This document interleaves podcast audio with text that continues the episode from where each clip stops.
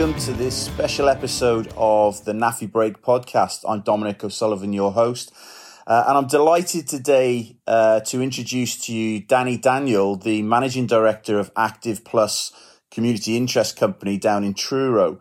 Uh, and the reason for doing that is the opportunity to, to help service leavers and veterans who are looking at uh, a career change or getting back into employment um, with some news about an exciting job fair that's going on down in, uh, in Truro, uh, down in Redruth.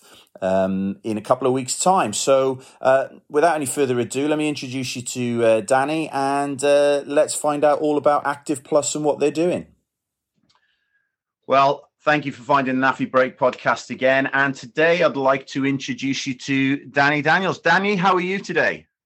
Very well, thanks, Dom. Yeah, great to meet you uh, finally. And well, uh, yes, of course, we've had a mutual kind of uh, friend, I suppose, in Mark Lane, who appeared on the pod a little while back, and and obviously you working together at, uh, at Active Plus. And and we're going to kind of take this episode to really kind of get into the, the the, bones of what active plus is doing and, and the purpose and how it's all come about. So i'm really grateful for you um you taking a time out to come on the pod today. Yeah my, my pleasure and i'm looking forward to it Great. So, Danny, listen, as as most um, as most kind of veterans, and and we kind of you know we look at our own personal journeys and so forth, and then what we do in later life. Just kind of rewind, if you could, a little bit. I know you joined the senior service. Uh, I, I, know you're a ex Royal Navy man. What was um, what was your connection to the service or motivation to go in in the first place? Um, I guess the uh, the connection had always been a bit of a family joke. My uh, my granddad was in uh, in the navy during the war, Arctic convoys, and uh, always used to pat me on the head and said, "Ah, oh, this boy will go into the Andrew." Um, and obviously, mother was like, "I don't think that's ever going to happen." And then. Um, sort of a bit lost, I guess, at school, not really knowing what's going on. A smart sailor turned up, gave a quick careers brief, went home. Dad, take me to the careers office. So there I was, 16 years old, um, in a blue suit. Well, now it's interesting you talk about there about somebody came to the school and gave a talk. And you know, back in my day, and I know I'm maybe a couple of years different to you, but not a lot. And nobody ever did that in our school. So nobody in my school was particularly kind of you know keyed up for the services. That was a personal thing that I sought out. And I hear a lot about the American services do a lot of that recruiting out in the community. But that obviously had a massive impact straight away. There was a kind of there was an avenue and it and obviously like the uniform and the idea of it and and there you go. Yeah that was exactly it. You know i as i say it was um o level year you know not particularly focused i guess um what was i going to do next probably not stay in uh, academics. And uh, there was the opportunity stood right in front of me saying, and talking of tales of daring do from around the world. And you think, yep, yeah, I'll have some of that, even if it's only for a couple of years. So now, two things there. You've given away your age slightly because you've talked about O levels, and I'm kind of of that generation as well. But that's GCSEs to the kind of younger listeners. Um, you've also said there about not necessarily being academic or going down an academic route, and yet when you go into the service, you know, as we say, every day's a school day. What was that kind of introduction to kind of, I suppose, Navy learning and the kind of career path? Where did that take you? And, and come, what was the thing that you wanted to do in the Navy? I think to begin with, it was um, just that sort of sense of adventure. I don't think I had a great aspiration um, to, you know, get anywhere within it. Uh, and it was only when I, I got there that I realized the opportunities that that were available. And then um, I was asked um, if I, you know, fancied going for a commission. So after seven or eight years, um, I, I, went uh, to the Admiralty Interview Board and was successful and uh, got offered the chance to to be commissioned. So, in terms of the, the time in the Navy, I suppose, and, and I kind of fast forward a little bit to what you're doing now, did you kind of think about you know the longer term thing in in the navy what it was going to lead to or was it just going to be about the navy and we are going to happily retire at the end of it and and that was it? Or did you did you identify this kind of area that, i suppose the charity or the community interest area an early point, or was it? Did it just not a, not at all? No, um, I was um, heavily involved. So I ended up doing nearly 39 years uh, in the Navy, and at all stages, I don't think I really had an e- exit strategy. Um, as they gave me longer and longer, I thought, well, actually, I'll probably take this to the end, and then just um, that'll be it. I'll retire. Um, and so, yeah, I didn't really. I was in flying training, and I think there's the the sort of belief within the flying training world that maybe that's the way I'd go when I left. I would, you know, either go stay flying training or I'd get involved in procurement and go and work um, in in one of the organisations. But having worked for so long at that, actually, I don't think I'd have wanted to do it. Well, the other thing that, that, that, interests me as well is that as much as you thought this was a thing till the end, there must have been people around you who you saw leave the service at various stages, you know, whether they'd done, you know, 30 years or whether they'd only done, you know, half a dozen years. What was your kind of view of other people's way that they transitioned or preparation for it? Did you did you kind of see any trends there? Yeah, I think I was um, fairly, fairly sort of fortunate, and maybe lived in a, a little bit of a goldfish bowl because um, being an aviator, I think the the route, uh, you know, for the pilots was pretty well cut, you know, cut for them. So a lot of the pilots that I work with, you know, they had their exit strategy into licenses into the airlines, so their transition looked pretty good. I think backseat wise, and I was a, an observer by trade, I think backseat wise, um, it was far more into the technical side of things and going into industry um, and and sort of using their knowledge and skills for a couple of years, but then reinventing themselves. So I had quite a lot of um, examples of where people were leaving and how they were transitioning. But as I say, it was probably quite a a, a, a rosy picture, if you like, from the aviation world. I, was going to say because I look I look at some of the people that I was in the service with and and people that I've known, and I've actually kind of I think I've got quite a lot of examples of people who didn't transition pretty well and it, it was pretty tough for them and they found it difficult and i think that's what's kind of led me to to to doing the podcast is to say look there are ways to kind of help yourself in terms of that transition but we need to understand what the challenges are for everyone that goes out. Do, does there any is there anyone you can kind of recall? I mean no names required but can you remember seeing anyone or seeing people later on when you met up who's maybe didn't get a good transition and you know whether that was circumstances or personal or, or situation did did that influence you at all in, in what you're doing now um, I think uh, not. I think the um, as I say, most of the most of the people that I worked alongside transition quite well. I think you know what, um, and I I came to Active Plus really through um, uh, I was uh, medically downgraded uh, and in the the end, I couldn't fly at all. Um, and so I was sent uh, sent home whilst they were waiting. What really were they going to operate? Were they not going to operate? Um, and so I was looking for something to fulfill me uh, during those those hours really of, of just waiting and the, the frustration of you know what are they going to do how how well am i going to be when i leave um, and what's that going to allow me to do? So I came to Active Plus really as a volunteer, um, as a as an injured veteran, um, albeit injured through just age and wear and tear, as opposed to um, uh, to, to any sort of um, combat. Um, and as soon as I got here, I realised that you know where I had been in the services was completely different to where other people had been and what I had seen as a trans, a good transition, and what I had seen as people leaving well um, wasn't the case, and that for you know the for every one of those, there was probably another one who had found it a struggle, uh, and that really did ignite that you know actually we can do something about this. We can help these people. Um, so those that have transitioned well, uh, but then it's gone unwell later on. Uh, what do we do about those people? So, you know, serial job redundancies, etc., etc., not being able to deal with this, not being able to do with that, not getting their medical conditions correctly sorted. So it was a real eye opener for me, and it it did ignite that passion. So I know you asked earlier on, was it something I always wanted to do? It probably wasn't. I probably wasn't. Didn't even have it visible. It wasn't on my radar. But having bumped into it through my own circumstances, I suddenly realized what a you know what a great opportunity I had to be able to be part of an organization that was making a difference. Yeah, and I think you know I've spoken to a few people who, when they first when they first left the service, and by their own admission, they almost kind of not ran away from it, but they locked it away. They didn't engage with you know the reunions and and you know Facebook groups that kind of exist, and they almost kind of wanted to draw a line under it and say that's me done. I'm I'm done with the service completely.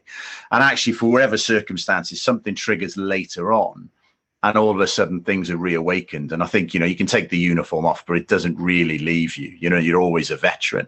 So it's interesting where you say there. It wasn't something you deliberately kind of thought you were going to do. It, but once you came across it it's interesting that that that spark was was ignited what have you seen in terms of people arriving with you what have you seen as the biggest challenges that you you guys have been able to address with the with the veterans that turn up effectively at Active Plus? Yeah, I think there's um, two two main things really, Dom. I think the, the, the first one is that sense of belonging uh, that that's been lost um, because they belong to something, and then they've had that sort of bereavement. They've left the services, and every job that they've taken, they've done the job, but they've never felt that they belonged. So that's the first thing, you know, a real family atmosphere back into that team uh, and really give people that sense of belonging alongside that, it's the confidence. You know, they that loss of confidence. You know, be it through redundancy, be it through, you know, I used to be this, I used to do that, and now I don't seem to be able to even hold a job down. Um, is absolutely massive. So giving people the opportunity just to come here, take a knee, reinvent themselves, get their confidence back, and then watching them grow and then springboard out into um, mainstream employment is absolutely fantastic. So I think a sense of belonging and uh, confidence would be the, the, the main things that we're providing. Yeah, because interestingly, we said that's almost a bereavement when you leave the service. And Steve Davis said a couple of weeks ago, he, he I think the thing he said is, "You're in love with the army," and then that you get divorced and it's a messy divorce, but you still love the army. You know, it doesn't love you anymore, mm. sort of. Thing. So he kind of, in a very similar way, just described it.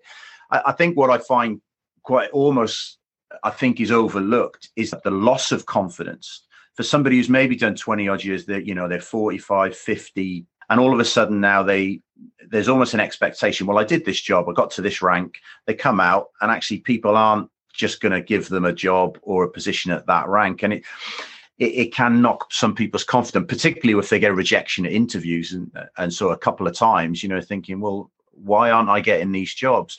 So when you talk about, you know, increasing the confidence again, I, I can I can see how that's going to be a big that's going to be a big one for these guys. And it, it, it, really does. And um, you know, I think in that we've we've been in uh, ten years that Active Plus has been working. We've worked with you know over 250 uh, ex-service people. Um, and really, we are a lily pad organization. You know, we are that place where you can come, you can get some peer support from people who understand. You don't have to keep repeating your story. If you're not feeling great, you can tell people. Um, but it is, it's time, you know, it's taking a knee, getting back to, God, I've got loads to offer. I've got so much to offer and then springboarding on to what comes next.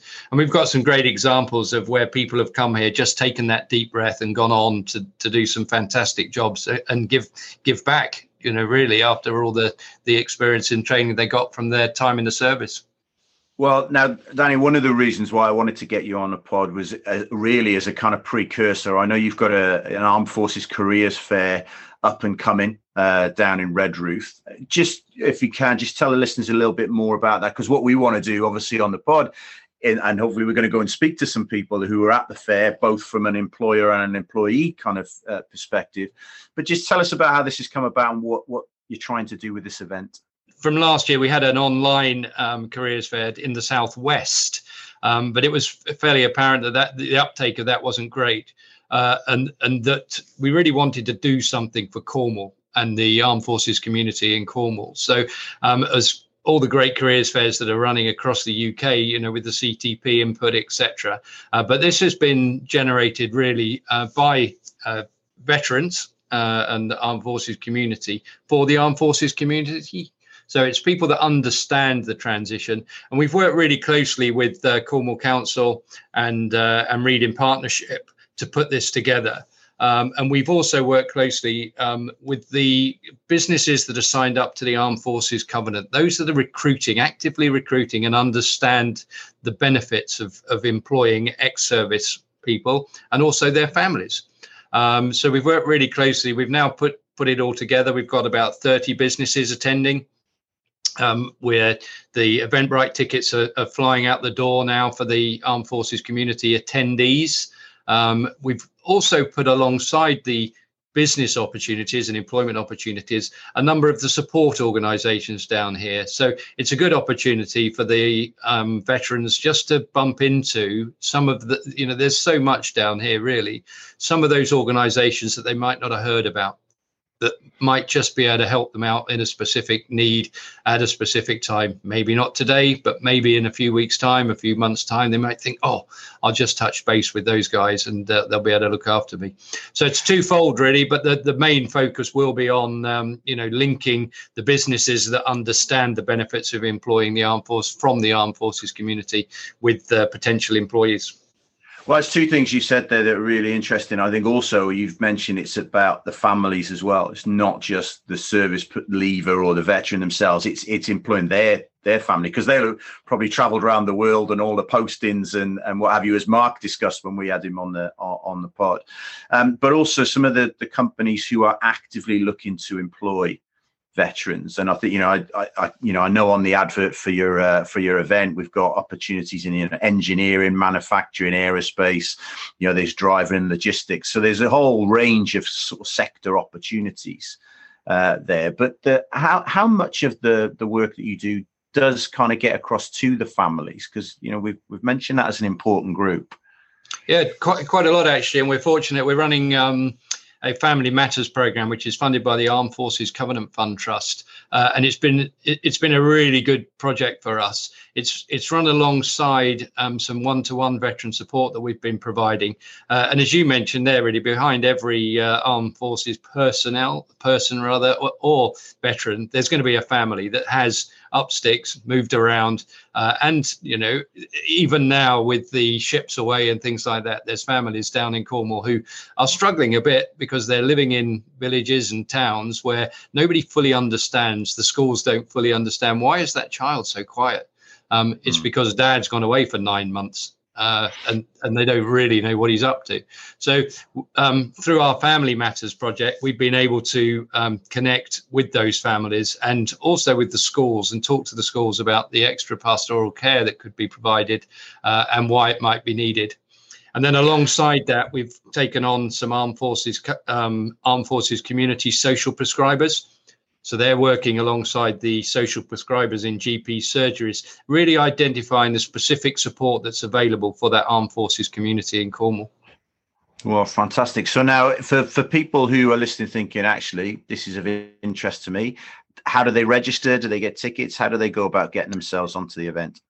Yeah, so if you um, look on our Facebook page or on our website, you'll find um, the Eventbrite link um, and you'll be able to book yourself in. Um, with we're doing it in um, hour slots just to try to keep um, you know the numbers uh, nice and safe in the building itself. So it is a live event. Last, as I say, last year we we ran it online. This year we've gone for a live event because we feel that actually looking people in the eye face to face is going to be a real bonus and, and selling yourself in that sort of networking way that that, that only meeting people can do. Um, so yeah, go online, have a look at it, uh, or email um, admin at activeplus.org.uk and we'll be able to get a ticket to you. Fantastic. Danny, listen, thanks for coming on the pod today and just giving us a little bit of an insight into what Active Plus is about. We're going to kind of link this uh, this episode with a little bonus where we're going to speak to people at the jobs fair as well. So I think that's going to give people real insight into how things work, what it's like at these events, and, and also what the employer's perspective is on things. But I think what you're doing there in terms of changing the narrative around kind of veteran support and, and re-employment is is fantastic. So um, hats off to you, I think it's a great, great project you got going down there. Yeah, thanks for that, Dom. And you know that ability to uh, to reuse the skills and experience uh, gained through service uh, for the wider community and giving veterans the chance to help themselves by helping others is uh, is making a real difference. So thank you for the opportunity.